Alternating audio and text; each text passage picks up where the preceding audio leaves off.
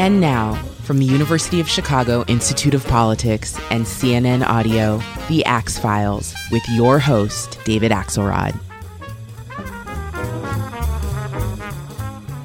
Adrian Perkins is a great American story. Raised by a single mother in Shreveport, Louisiana, he overcame the challenges of poverty and violence to attend West Point, where he was the first African American president of the student body. He served in Iraq and Afghanistan won a Bronze Star.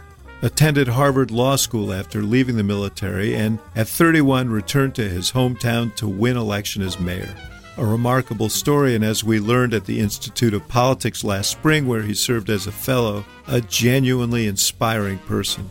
Here's our conversation.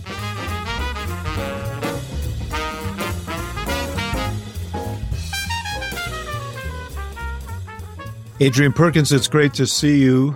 First of all, let me thank you for being a fellow at the University of Chicago's Institute of Politics and helping us uh, inspire a bunch of young Adrian Perkins types. I want to thank you for that, but thanks for being here. Of course, happy to be here, David. Thank you for the invite. And uh, serving at University of Chicago was, was an honor for me. Uh, I'm on a mission after I left office to try to inspire as many young people as possible. So that was the perfect destination for me. So I really enjoyed it. I want to talk about that, but before we get into that, I want to talk about your own journey, which is in and of itself an inspiration. But talk to me about your early years in Shreveport and growing up in Shreveport, Louisiana. Yeah, I always tell my students this is the the non Wikipedia version of me. I was born in Cedar Grove here in Shreveport. It's the one of the poorest communities and neighborhoods here. Uh, my mom had my mom and father had me, and I had two older brothers.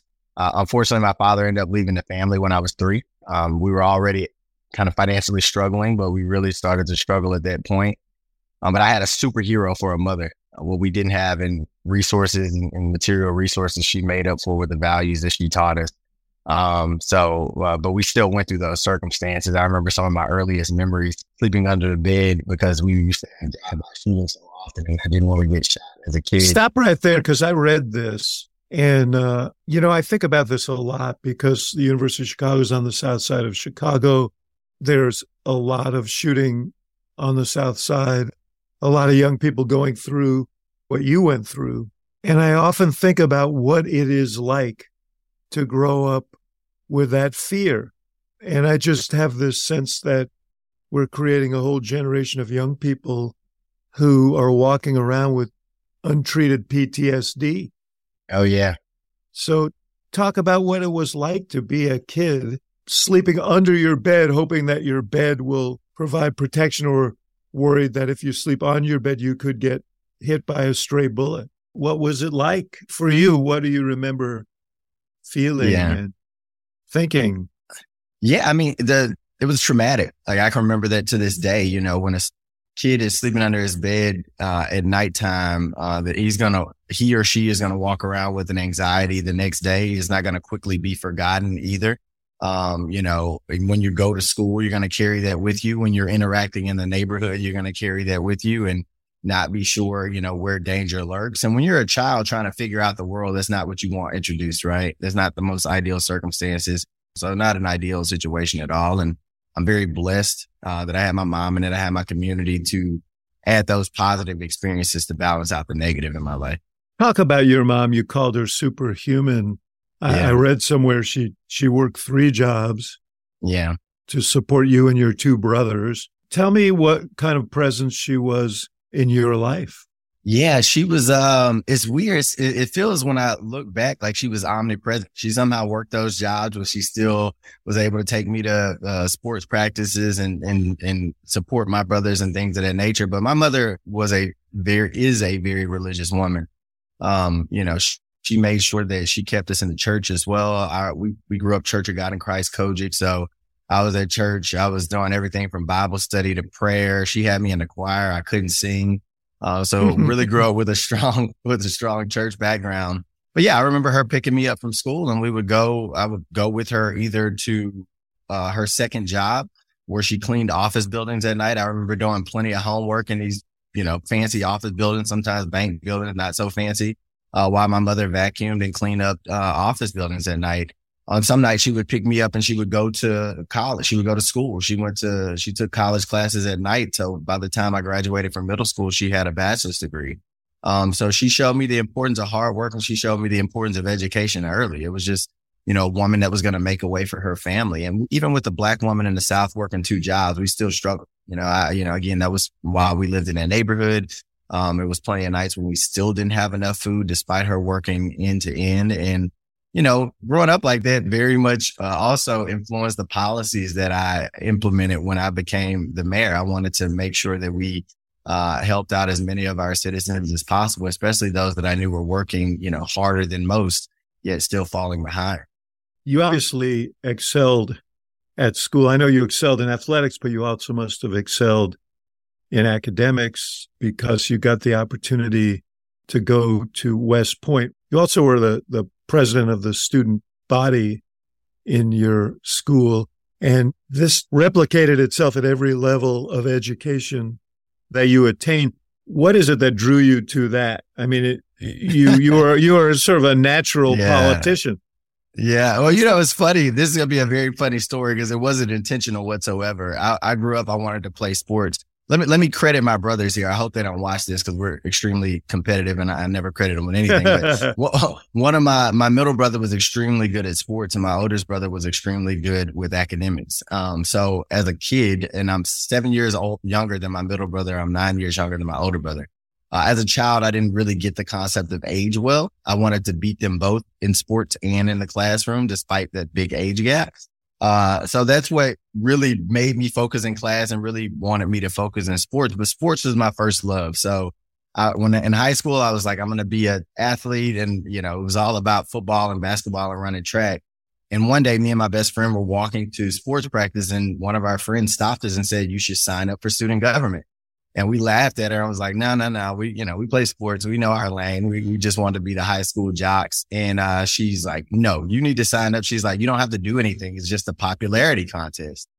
so me and my best friend looked at each other and said, all right, let's try this out. And we walked in the room, signed up, didn't do anything and ended up winning.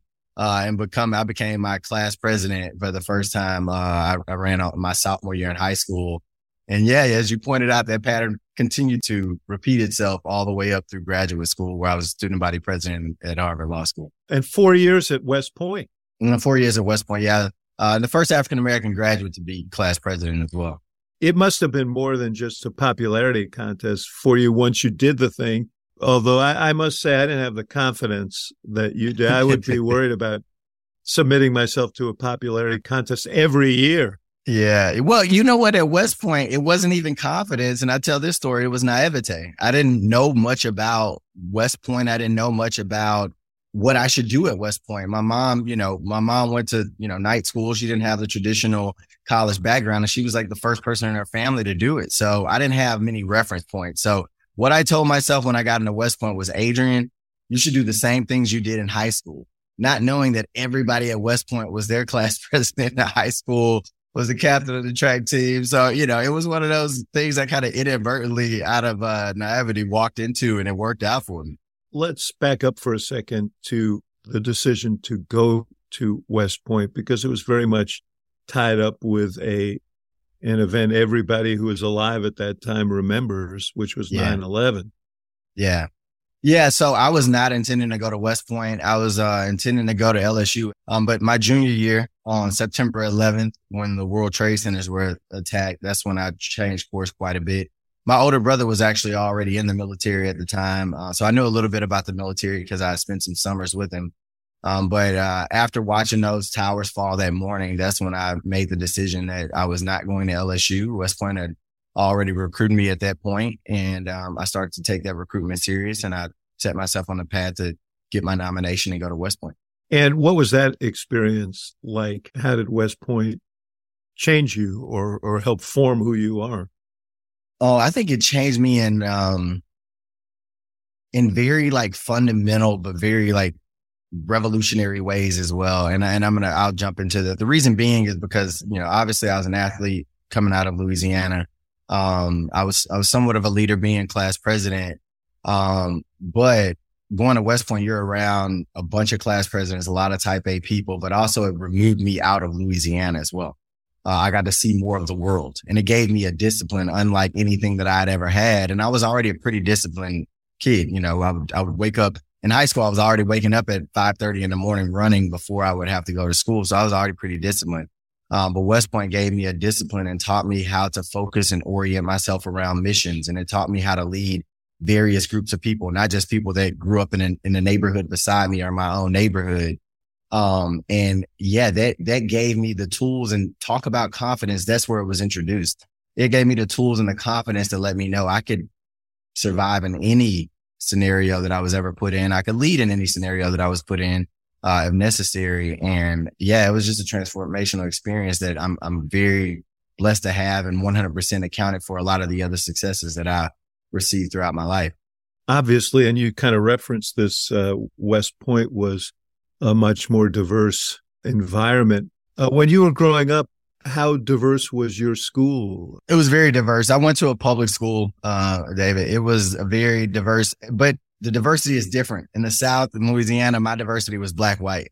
Um, mm-hmm. when I go to West Point, I'm exposed to Latino people and I'm exposed to Jewish people and I'm exposed to Asian people and, you know, people from, from, uh, various different backgrounds. We even had cadets come from other countries. So the diversity was very different. Um, my student body in high school, something else that it kind of gave me some tools to, to do was almost split 50, 50 black, white students. So, you know, if you want to win a, a, a, class president election, you have to be able to talk to black and white students. And that was a, um, ability that not a lot of students had. Uh, one thing about me growing up as well that's embedded in my story is although I grew up in Cedar Grove, an all black neighborhood, I was educated in a neighborhood named Broadmoor, which was um, pretty much a predominantly middle class white neighborhood uh, off of a program called Majority to Minority Transfer Program, M&M Transfer. And, you know, night when I got home, I was around a lot of black people. And by day when I was at school, I was around, you know, a lot of, uh, uh, white children in gifted classrooms, um, as well. And I would see friends, you know, some of my black friends on, on some of my breaks. But yeah, I had to be able to learn a lot of different languages and lingo and cultures. Was that hard making when you were a kid? Not the West Point experience, but the, yeah, when you were, when you were a kid, was it hard toggling back and forth between those environments? It was unconscious, actually. Um, I didn't learn about code switching and all those technical terms until much later in my life. It was very unconscious. Uh, I wanted to fit in. I wanted to be accepted. Uh, I wanted to uh, do good by people. I didn't want to get in trouble. I also saw a lot of people being, you know, the, the criminal justice system in my neighborhood taking away uh, neighborhood leaders and, and young people and all that other stuff. So I knew I had a, a pretty tight line to walk. Uh, so it was pretty unconscious to me. And I got some very genuine, genuine, great friendships that I have to this day. Actually, crazy enough, I talked to my elementary best friend yesterday on the phone It's a white guy um, him and my, his mother and my mother are the closest and they're probably best friends to this day. So no, developing those friendships, it was just unconscious and it was just baked into the environment for me. We were at war. That's the reason that you went to West Point and you ultimately were deployed. And we'll talk about that in a second. But uh, we talked earlier about violence in your community and you talked about sleeping under your bed and so on. Did you lose friends? Did you know people who were injured and killed? I did. I mean, you, you, so you were familiar with casualties at a very early age. Yeah. Um, I did. Um, from the neighborhood context to the military context, I, I did. And, you know, and, and, and talking to my therapist, it probably wasn't uh, the best thing for me going from, from that type of neighborhood environment to the military. Uh, and, and I've had to, you know, kind of hash those things out in my older age. But yeah, it was a lot of familiarity with it that allowed me to just go through it and keep going.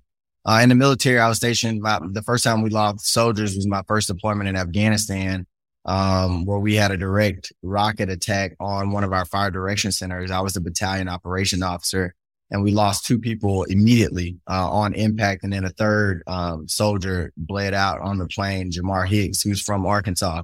He bled out on the uh, medevac out. And that was in a moment where you know, death in the military isn't the same as it is in real life where we can, we have a moment to grieve. Uh, being an operations officer, I was actually responsible for working harder in that particular moment because uh, we had to make sure we were able to call in those nine line medevacs as quickly as possible. We had to make sure we established security as quickly as possible. We had to get our firing point back up where we fire the, those artillery rounds back at the enemy as quickly as possible. So in that particular moment, I didn't get a chance to to grieve or even think about what just happened, even though I just lost, you know, some very, very close friends. Um, and it, the, the fob name was wilderness. Uh, you just had to go into action. So yeah, it's very, very, very atypical things, uh, that occurred to me, uh, growing up. I'll, I'll put it that way. You talk about seeing a therapist. We have a huge problem with mental health issue with mm-hmm. returning, returning veterans from battle. And I, I wanted to ask you about that because I had an interesting conversation a while back with someone on this podcast, someone from the military with military experience who said that every, you know, you're trained to, there's the old phrase, you know, you soldier on. You soldier on. You're trained to sort of keep going. You're trained to sort of not let your emotions uh, take hold and to just kind of suck it up and deal with what's ever in front of you, which is necessary when you're at war, uh, but hard uh, as a human being uh, when you're not. Uh, if you're trained not to share, if you're trained not to reach out for help, uh, this strikes me as a huge problem we have to overcome. Yeah, yeah, no, it does. And the you know, interesting growing up in an African American community, uh, there's a stigma on, there was a stigma is getting better on mental health and going to see a therapist. Um, and then going into the military, a very similar stigma on, you know, mental health and you want to see a therapist. There's a, there was a weakness associated with it. And that's the reason why to this day I talk about it so freely yeah, as well, yeah. because I want people to see this, you know, military veteran, this college athlete, you know, people that fit those kind of manlier stereotypes to talk about therapy freely. And I have plenty of friends. It's like, oh my God, I'm so happy you told me you went to therapy. Like I'm, I'm going to go. I've been thinking about it. I've been on the fence. I'm going to go. And you'd be surprised, David. I'm talking about, you know, military, um, you know, majors, colonels. I'm talking about mayors that'll hear me talking about it even to this day and say, I'm really happy you told me this story. So that's the reason why I, I try to be as open about it as possible because it's helped me uh, rewire after, uh, you know, I've left the military and I don't have to be in soldier mode anyway have to exist in a completely different dynamic and with completely different circumstances. I have to be there for my family in various ways that, you know, I, I have to go through these things and I have to deal with, um, you know, my past experiences and I have to deal with friends in a certain way. So this has been very, very helpful for me and it keeps me healthy too. Very healthy. Yeah. These unseen wounds, mm. uh, can be as deadly as the ones we see if they're untreated you're a good example of of someone who who took action. And I, yeah. I, just hope if there are people who are struggling who are listening to this and I, I talk about it all the time so they're probably saying man i wish you'd stop talking about that. But uh, no, we got to keep doing it. we're going to take a short break and we'll be right back with more of the axe files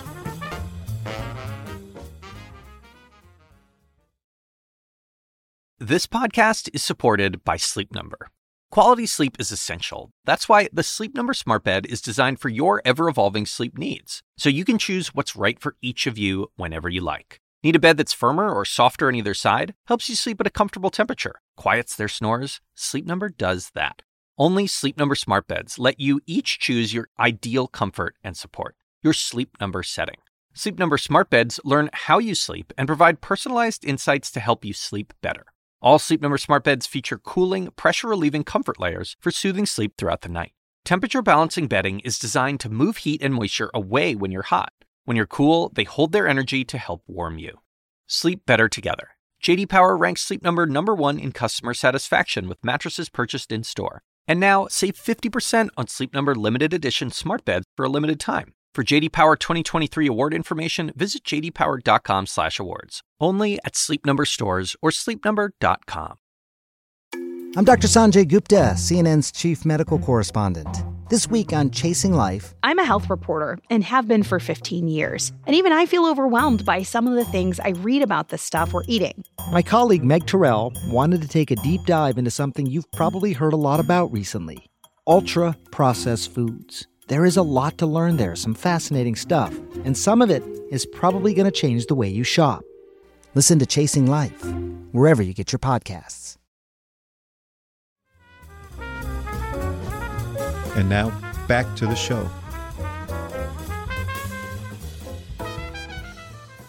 You were 23 years old and you mm-hmm. were commanding a, a unit. Talk about that because now you're you're 23 and you have the lives of other human beings in your hand. Yes.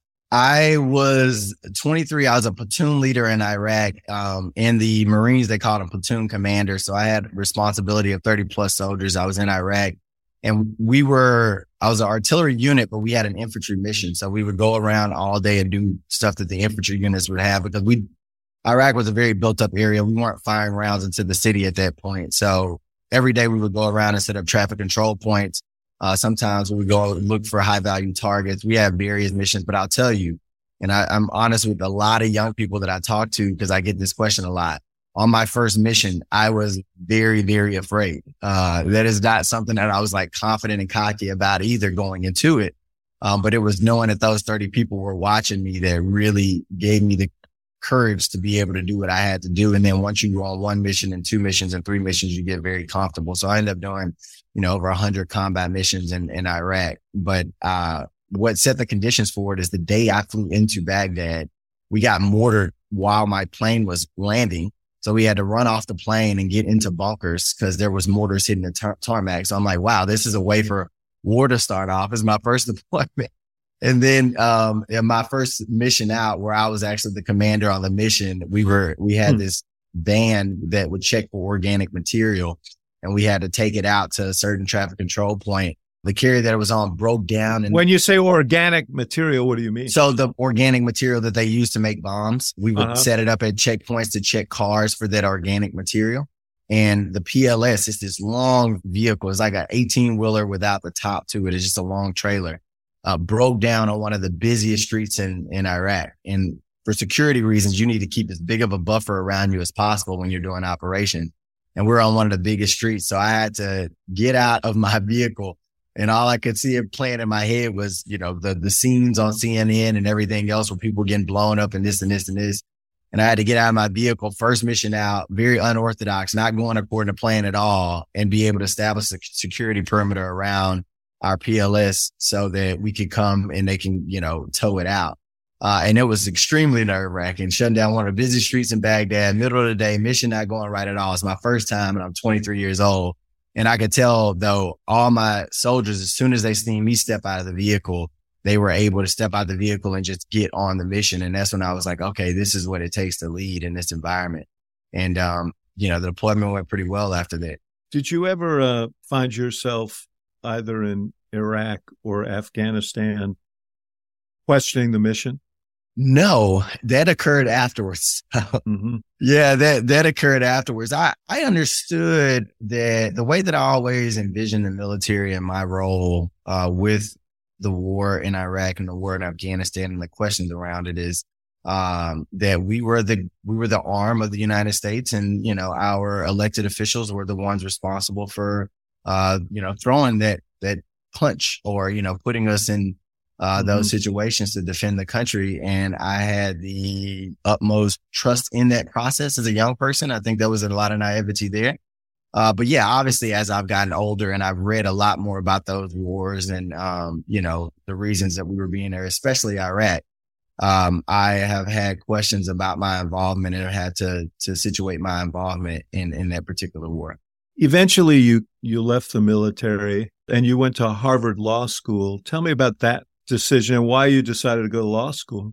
Yeah, so a couple of different factors to it. I um I was at a crossroads in the military, so I did a couple things. I applied to teach economics at West Point, which is my dream job for the military.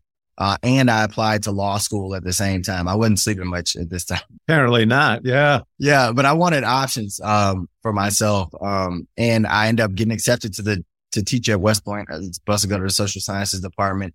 Uh, and I ended up getting accepted to law school, which I actually didn't have a lot of faith in and didn't know about. I am the first person in my family to go to law school. And, um, and just talking to some of my mentors and looking at the trajectory of my life, I actually wanted to come back to my hometown sooner than doing a 20 year military career. And I figured if I would go to law school, it would create a shorter path for me. Um, but a lot of my mentors also told me like, Hey, I think that this, you know, not everybody gets into Harvard Law School. I think this is something that you need to, to take advantage of. So I ended up leaving the military in July of 2015. I was a company commander in Afghanistan where I had about 200 soldiers in my headquarters company. And I, uh, started law school in August of 2015. So a very quick transition. And and there's some stories to tell about that. But um, yeah, I made the decision to, to, transition out and go to law school, thinking that I would be a corporate lawyer and you know become a partner and make some money, and then be able to come back to my hometown. And obviously, none of that happened. Well, you came back to your hometown. The yeah, making the money, yeah. the, yeah. the, making the money part. yeah. Uh, yeah. Uh, didn't. How were you received as a veteran at Harvard? Did you feel thoroughly integrated there as a veteran? And also, uh, how was the diversity at at Harvard Law School? Yeah, so the diversity at Harvard was more than diversity at West Point. Um, I didn't talk about this statistic earlier, but when I was at West Point, it was about seven percent African American. Um, I think we had we either were right at or hadn't broken the threshold of twenty percent women yet as well. Um, and I'm very proud of my undergrad institution, uh, especially when uh, under the leadership of General Caslen when he came in a few years later he doubled the African American population there. Um, I think, um, I know for a fact he got beyond 30% women, um, population. So West Point is a much more diverse institution than when just when I went there and graduated in 2008, but Harvard was more, way more diverse. Well, I, I got to ask you two things that are, are separate issues. One is about this recent Supreme Court ruling disallowing uh, affirmative action by race. What was your reaction to that decision? Yeah, you, you know what? I am a very complicated person when it comes to affirmative action. Um, I think that I, I want to say this. My friends from West Point, I have like this group of friends that are they're my best friends to this day. A lot of us are similarly situated in being Southerners from low income backgrounds. Um, you know, a lot of us with single parent homes. I think 80% of us. Um, and I cannot, and, and to this day, some of them are on track to be generals in the army. Some of them aren't tracked to be C-suite executives. Uh, some of them, these are leaders in our society today. And without our time at West Point, I can't see that happen going to, to other institutions. And, you know, obviously my imagination might just not extend there. And, and a lot of us, I'm sure, benefited from affirmative action. So I'll say that, you know, I'm a fan of, of affirmative action there, but I will tell you this, David. When I went to Harvard, I'm throwing out some more statistics, and I, I think student body presidents get this information probably a little bit more than most students. The poorest 15% of my law school class made double the average American family salary. $120,000 was the poorest 15%. Now I come from a household where my mom made like 30 something thousand dollars, right? So I'm a massive outlier there. Um, I 100% believe there needed to be, um, socioeconomic considerations in our admissions process on top of just not just race. And that being said, me just being black does not make me fit into rooms at Harvard. Uh, and I'm sure it's like that across the Ivy Leagues. Um, when somebody from such a low income background walks into those rooms, there's just as much of a learning curve and things for me to catch up on. Uh, you know, when I'm encountering black people with summer homes, black people whose families were corporate lawyers, you name it. Um, and with affirmative action, it, it, the, the, previous form of it, it put us all on the same scale. Uh, and I don't think it achieved the diversity in which it was looking for to this day, the way that socioeconomically we become polarized and the disparities in our society. So what I would say is that I think that it needed to be overhauled anyway. And I hope that we can use this as an opportunity to consider more, uh, socioeconomic diversity on top of just racial diversity. But the diversity the racial diversity is very much needed for sure. But I think it's some things that we can do to really modify that and bring the even more richer experiences into the classrooms and eventually into society. Yeah. You know, uh, President Obama uh, said in the past that he didn't think his daughters, who had all the advantages that they had, needed to benefit from affirmative action. And, and the point was exactly the one you're making, which is this is an issue of class as well as race. Yeah The other question I wanted to ask you is as a soldier, you said you made the transition very quickly. Was that a hard transition from the military life to the Harvard law student life? Yeah, it actually wasn't. I, I had a blast. You got to think about my perspective, right? You know, a lot of these students, um, and, and, by the way, I was 29 when I went to law school. They call us owls, older, wiser law school students. Uh-huh. Uh, yeah. So, so my perspectives were very different. I was used to a tough, hard military life at that point. Uh, and a lot of my classmates were coming out of undergrad. So like studying was all that they knew. So my perspectives were very, very different. We're probably le- maybe less intimidated by. Uh, yeah, I wasn't intimidated at all. No, by flinty law professors. yeah, not at all. I wasn't intimidated at all. I was excited about the challenge. I was excited about learning law. I was excited that I got this opportunity to begin with. So you mentioned earlier that you had this vision that you, or you were advised that you could do this Harvard experience, go out to a corporate law firm, make some money, and then return home to Shreveport. Uh, and it strikes me you probably could have written your ticket anywhere in a law firm or a corporation when you left uh, Harvard Law School. You could have made a fair amount of dough uh, doing it and set yourself up for life. But you didn't even wait until you graduated from Harvard Law School to run yeah. for mayor mayor of Shreveport. You were at once yeah. a Harvard Law student and a candidate for mayor. I was. I was. That is, that is a very true story. But once again, not anticipated on my end. What happened? This is the way the story goes. What happened was I was a 2L. I had already been accepted to go to Sidley, uh, Austin, very prominent law firm. Now I ran for student body president. So I recorded a video when I was a 2L and I put it on my social media page, which I have a lot of friends and family back home that saw my video. Um, so I tell people, I don't know if like locally viral is a thing, but my video, uh, began to go like locally viral and spread around my community. And a lot of people started to reach out to me and ask me what were my plans after law school. Emphatically, I told him, hey, I'm going to a corporate law firm. I told him my plan and I told him, but eventually I do want to be back in Shreveport. Um, so I remember my best friend calling me and asking me to consider coming back to run for, for mayor. Uh, and you know, it was other, uh, people that had already called that specifically wanted me to do that. Did the video speak to your experience in Shreveport? Did you talk about Shreveport? No, I so no. The only thing I talked about in the video was myself and my vice president Amanda Lee, and the only thing we talked about was leading the student body and bringing the student body together and advocating for students. But one thing, the video was posted on my middle school's website. Um, I think one of the assistant principals posted that video, but they were trying to recruit students to my middle school and I think they were trying to make the equivalence of if you go to this middle school, you can go to Harvard Law School. Pretty big stretch. So that's how yeah. it started to spread in the community, not just from my own social Although if page. you're a kid and you see someone like you, it does sort of expand your your sense of what what could be what is possible. Yeah, no, 100%. I, I, am very aware of that reality. And that is the motivation behind a lot of the things that I do and a lot of things that I say. So you're, you're right. But I think it would have been pretty arrogant of me to think that, oh, you know, uh, that video is going to, to inspire people to ask me to run for mayor. I had no idea that that was going to happen at all. I was, I was focused on the task at hand, which was just being the student body president. And yeah, it went vocally viral and people called me and I made a compromise with my best friend and some other leaders. I said, Hey, I will go to Sidley Austin and see how that is. And then I will come back my first semester to do an exploratory period. Uh, and I will go back and forth between Shreveport and Cambridge. And I, I did that. And after that exploratory period, David, where I was knocking on the doors of, of hundreds of people a day and asking them, you know, what they wanted to see out of a community and, and what they wanted to see out of a mayor and a leader and hearing their stories about their neighborhoods, about their families and just realizing no matter what part of town I was in, the east side, the west side, predominantly black neighborhoods, white neighborhoods, everybody wanted the same thing. They wanted security. They wanted, you know, their families to be safe. They wanted opportunity. They wanted jobs. Um, you know, just hearing it across the board, I knew that my heart was very much in continuing my public service and not going to a corporate law firm as much as I love my experiences at Sidley Austin.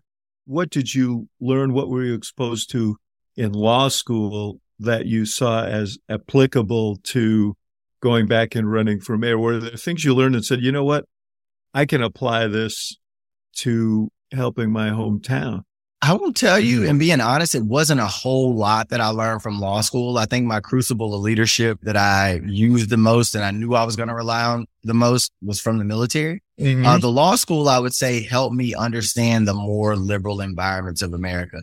Um, you know, I was, I was considered extremely moderate coming out of my military background where I thought I was pretty progressive uh, in that particular environment. So I had to work as a moderate and pull together a lot of different student organizations that were ideologically very different around common themes, common missions to host different events.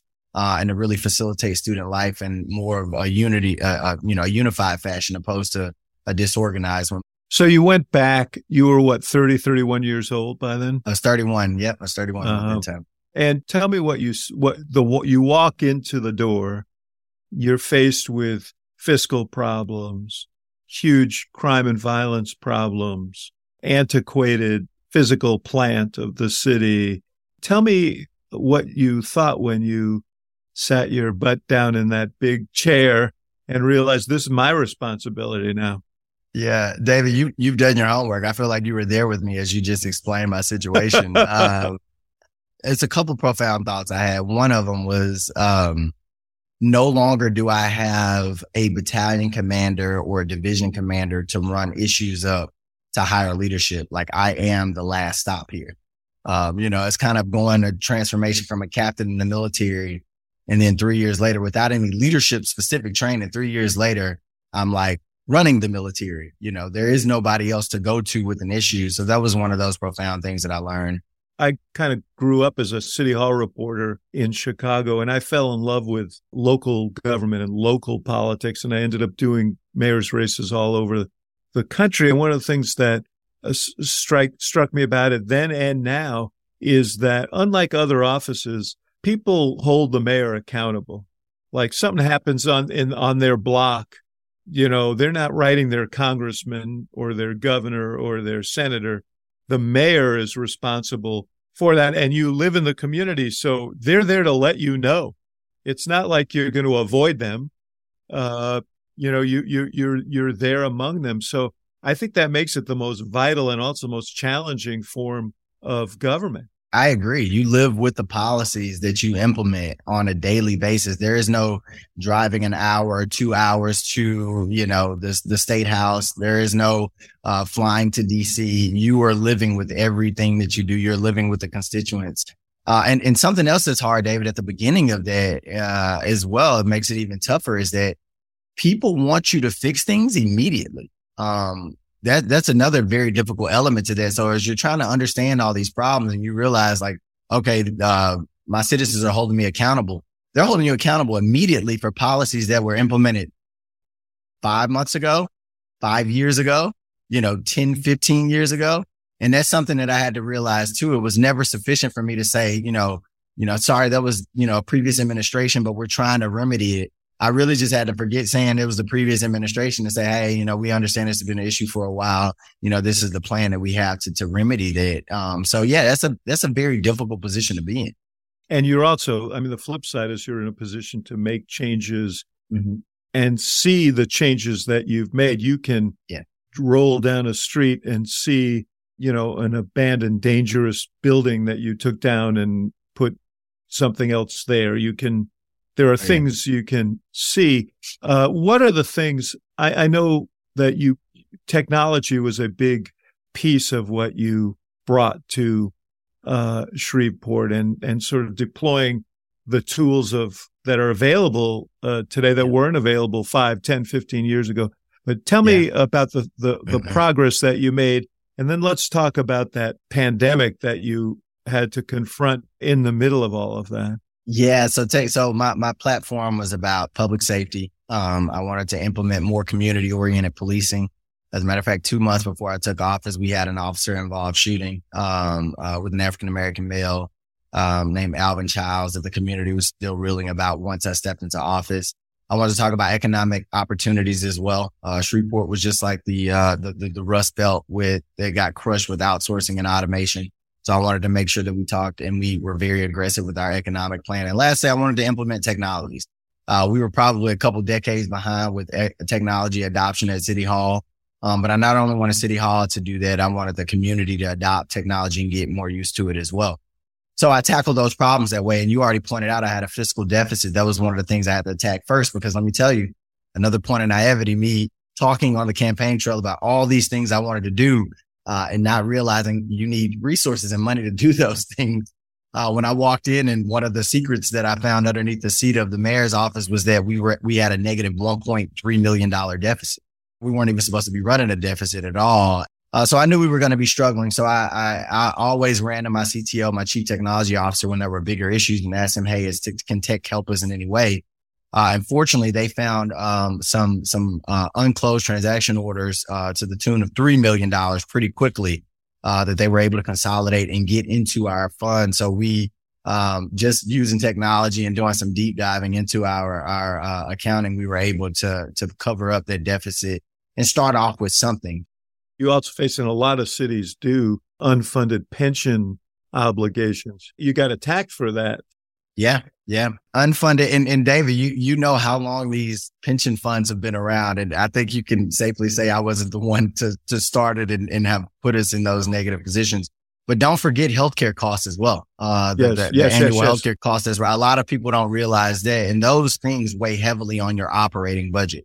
You're having to use money that you have right now and put those and, and patch up those gaps. Uh, but even with all those fiscal pressures, uh, after the first year, we had already pulled ourselves out of a deficit. And I think we had eight to nine million dollars. And then after the second year, we had over $15 million. That was without any federal assistance at all. Uh, so we did a good job at being, you know, fiscally responsible and still implementing technologies here and there. Uh, but yeah, we, we use technology in a lot of different ways. We use technology with our, uh, public safety officers by, um, standing up a real time crime center before I left office we were able to get them more technology in the field to where they wouldn't have to do handwritten notes and we could keep them on the on the road longer. Uh, with economic development, we always pushed having um, uh, broadband and expanding broadband opportunities in our our area as well to make sure that we had a very skilled and or the most skilled workforce that we can have. So yeah, technology was a, was a big part about the things we implemented. Fiscal responsibility, uh, we, we did everything that we possibly could. We're going to take a short break, and we'll be right back with more of the Axe Files.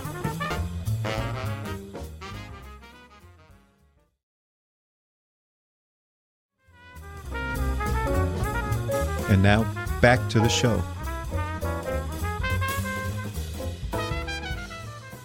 You made headway on crime and public safety. Talk about that. And then you ran into the pandemic. Yeah. So the first year in office was the safest year in Shreveport in 40 years. Uh, we made a lot of headway on it. And again, we were leading with community oriented policing. I would lead myself neighborhood walks, um, at least once, sometimes twice a month along with my officers because I wanted my officers to be exposed to the communities they were patrolling, not in just negative context. And I also wanted them to Which see that, that must have been informed by your own experience as a kid. Huh? Oh, 100%. Yeah, 100%. As I told you, you know, I, I, saw the criminal justice system and law enforcement early in in, in, in negative context. Um, but I also was informed by my time in Iraq as well, and you know, understanding uh, with COIN and the the way that we were implementing our our strategy.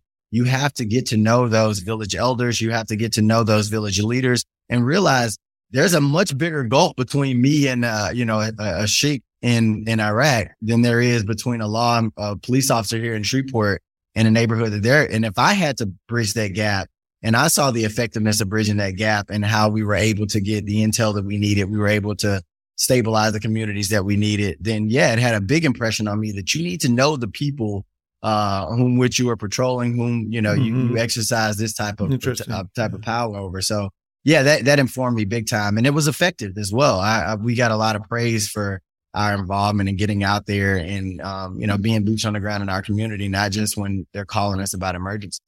So, how many months into your administration was it when COVID served about what 14, 14 months or something? Yeah, yeah, yeah, 14. As soon as, as soon as my staff, you know, as soon as I knew where the bathroom was, uh, we, we got rocked. My, I remember being very proud of that and being excited about all the things that we could accomplish, considering what we accomplished in that first year. And lo and behold, you know, two months later, uh, the world around us completely changed and we took all those skills and efforts and we deployed them into just keeping our city safe. And, uh, we did a great job at it. We made the Washington, we're the front page of the Washington Post. We used technology in that instance. One of the reasons you were on the front page of the Washington Post was your technology mm-hmm. uncovered yeah. the fact that minority communities were vastly more exposed to the the ravages of of this. Uh, why why was that? You're, you're absolutely right. Um, so once again, big problem. Call in my chief technology officer to see what we can do with technology.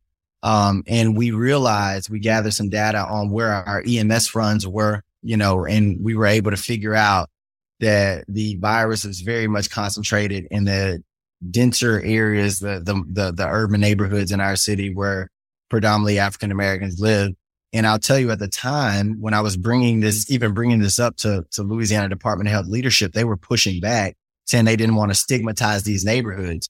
But I was able to push against them even harder to say, I'm from this neighborhood. I know that these citizens want to be safe more than they want. They care about a stigma in this moment. And I'm going to publish this anyway. Um, so after we published those statistics and we got all this, this coverage, the state followed suit. Other states followed suit. Other cities followed suit. You know, obviously when a story like that runs. So, you know, we were just, we were committed to doing everything that we can to keep our citizens safe. We didn't care about, you know, what, what people were saying. But my uh, question, Adrian, is it seems to me that whenever something bad happens, whether it's a pandemic or a natural, other kind of natural disaster, normal health risks, and so on, that poor communities and minority communities always over index. Yeah. The saying of when America gets a cold, the, you know, black people get the flu. You ever heard that one? David? Yes, I sure have. Yeah. Yeah. yeah. Yeah, I mean that's the case, right? You got people, uh, not not as many people with healthcare insurance. You still got stigmas on our healthcare system from the minority population, but also it's a density problem as well. Um, people don't realize a lot of uh, African Americans live with extended family, um, just like in other areas as well. Uh, they don't have the biggest homes where they're sharing their family. They share what they have. Uh, so that was a problem. And also at the beginning of the pandemic, I'm, I'm sure you remember there was a lot of misinformation as well. And uh, a lot of the people that we were seeing on the news and hearing about the, the, the victims coming down with COVID. Um, and, and, this was trending on Twitter where black people didn't even think they could have it. Uh, so mis- we were fighting that mis- misinformation too. Uh, and unfortunately, while that misinformation was going around and we were fighting all those historical barriers, uh, the virus didn't care about any of it. Uh, and it was ravaging our communities. And was there resistance in the community to vaccines? And was it hard to administer them? So, so I'll, if I can share a story, if you'll humor me for one moment, I stood of up course. before the pandemic. I stood up a committee on race here in Shreveport. Um, I, you know, coming from from New York and, and Boston and being in the military, I quickly realized we had a racial issue here in Shreveport. So I wanted to stand up a committee to study it and make proposals to me and to city council on how we could mend the fences and try to bring people together. So I did that before the pandemic, before the George Floyd summer. So I was on a call with my committee, um, and I was telling them and, and I was giving them an update on where we were with COVID. And um, I told them, hey, somebody brought up the vaccines, and I told them, hey, we should be getting more soon. It was at the beginning of COVID when there was a mad dash on the vaccines. Um, and I said, I think we're going to hit uh, a point where African Americans are not going to get the vaccines. I'm starting to hear some resistance in the community. And there was a pastor on the line that says, You're absolutely right. We need to get communication out there early. We need to be proactive about it. One of my white commissioners raised his hand and said, Hey, I think you're missing something uh, from the other side of the community. Uh, I go to evangelical church and I'm hearing people say that they're not going to take the vaccine. Uh, and there are, there's already very strong rhetoric against it. Um, little did I know those two forces, uh, would keep Shreveport as one of the lowest vaccinated places in America. Uh, after we, you know, kind of broke that 30 plus percent threshold where people where the original people wanted it. And we unfortunately made the front page of the New York Times for that as well. Uh, they came down here when Louisiana was leading the country in lowest vaccine rate and was, did a story about why people weren't getting vaccines. But I had those political currents, those religious currents, uh, alongside those historical currents and stigmas with our healthcare system in the black community. And it was a, a cocktail for disaster for us. And another consequence in Shreveport as well as the rest of the country was an explosion in crime. Mm-hmm. 100%. Yeah. We had an explosion in crime. Um, the pandemic year we broke, uh, we, we, almost broke the record during the pandemic year. We did break our homicide record the next year. So going from a community that's the safest has been in 40 years to breaking a homicide record, um, the pandemic did a, it did a number, a number on us and, and people don't realize how low officer morale was considering they were watching people stay at home, be safe from the pandemic, but they had to go out each and every day and expose themselves to things that we didn't even know about yet. They still put themselves in that gulf. Uh, and it was just hard to do policing at that particular time. Um, that a lot, I think mental health issues were building up in our community because, you know, human beings aren't used to being stuck in the house and not going to work and things of that nature, uh, and not socializing. So it was, it was, uh, like I said, it was a cocktail for disaster for us and, and communities throughout the country. Now, in the midst of this, you decided to run for the United States Senate. I did. Against Bill Cassidy, a Republican mm-hmm. incumbent. Didn't turn out well. Yeah. In retrospect, and, and I think partly it didn't, you lost and you lost badly. But the bigger uh, issue may have been it also was fodder for your opponents in Shreveport to say, you know, you're off on your excellent adventure, and yeah. we're, we're right in the middle of this. Was it a mistake to run for the Senate? No, I don't consider it a mistake at all. Let me explain my motivations behind it because I've explained it, and for some reason, a lot of times the the, the rhetoric does not get out there. Um, and and you know, there's a st- certain narrative. So we, uh, at that point, we had already made the front page of the Washington Post. Um, we had already been, uh, deploying resources in our community to keep small businesses afloat. We had started putting out micro grants. We were doing block grant dollars to help people with housing. Uh, and I saw a local budget cannot keep a city afloat, especially one where I didn't even inherit a city reserve. We are hitting our limit on keeping people afloat, but this is what I was doing every day. I was calling citizens and I would talk to 10 citizens a day about just like how life was going. And, you know, just to check on them. Since I couldn't get out and do events, I needed to stay connected. And every phone, well, you know, just about every phone call, Mayor, I do not know how I'm going to pay rent today. Um, I do not know how I'm going to keep uh, a roof over, you know, my children say this is before they announced the uh, moratorium on housing. Mayor, I, I, just lost my job. You know, they, they just laid us off. Uh, they won't be needing us. I, you know, I, I don't know how I'm going to feed my family. I'm I'm hearing, you know, hey, you know, somebody just got shot in the neighborhood. I'm I'm worried about the crime that's going on. Um, you know, all these things every single day. And just talking to my citizens, I was like, I can't do anything else. Like I am at my limit. And you know how powerful a mayor's office can be. And I saw the bickering going on in Washington, DC and the fighting about this and this and this. And it seemed like they were taking their time and not realizing the urgent, the sense of urgency that was on the ground. If they were on those calls that I was on, I promise you they would have acted faster and they would have understood how much damage was being done to our community. Um, so, um, I was, I was in that, that, that, that, that state of mind and some people were talking about the same, you know, obviously I was involved in, in state politics already at that point and people were talking about the Senate race and, and some people actually did some polling on me without me even knowing about it and reached out and said, you know, Hey, would you ever consider this? And I said, you know, Hey, I want to stay focused the first couple of times they called. And then I got to the end of my rope and I was like, no, I need to help my people, even if I change the conversation, even if I don't win. Right. And I know the odds that I was up against. I was up against a mountain. No African American has ever been elected, um, post reconstruction in the state of Louisiana for a statewide office. Uh, but it wasn't about people got to stop making politics about them too and realize, well, let, let me just say that this is my philosophy. Politics isn't about me just holding this seat. Politics is about me being in the seat and actually doing something when people mm-hmm. need it the most.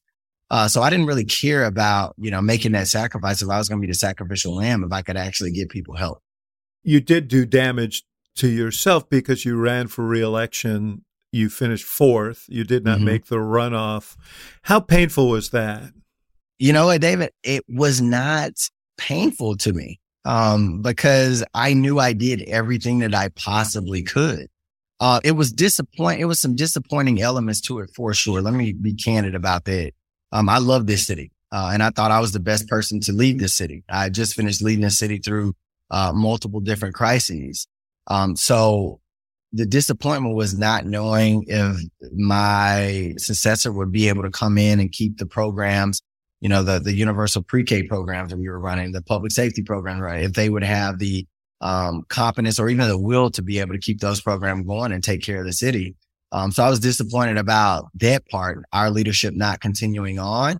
Um, but I wasn't disappointing or regretting any decisions that I made either. Uh, I know I did them all for the right reasons. And this is, uh, you know, this is, uh, this is very much like a, a labor of, of love for me. Uh, I love my city. I gave it everything that I have and I, I got into the seat based off democracy and I was taken out of it based off democracy. What next for you? I saw somewhere you say, well, now it's time to hand off the mantle of leadership to younger people.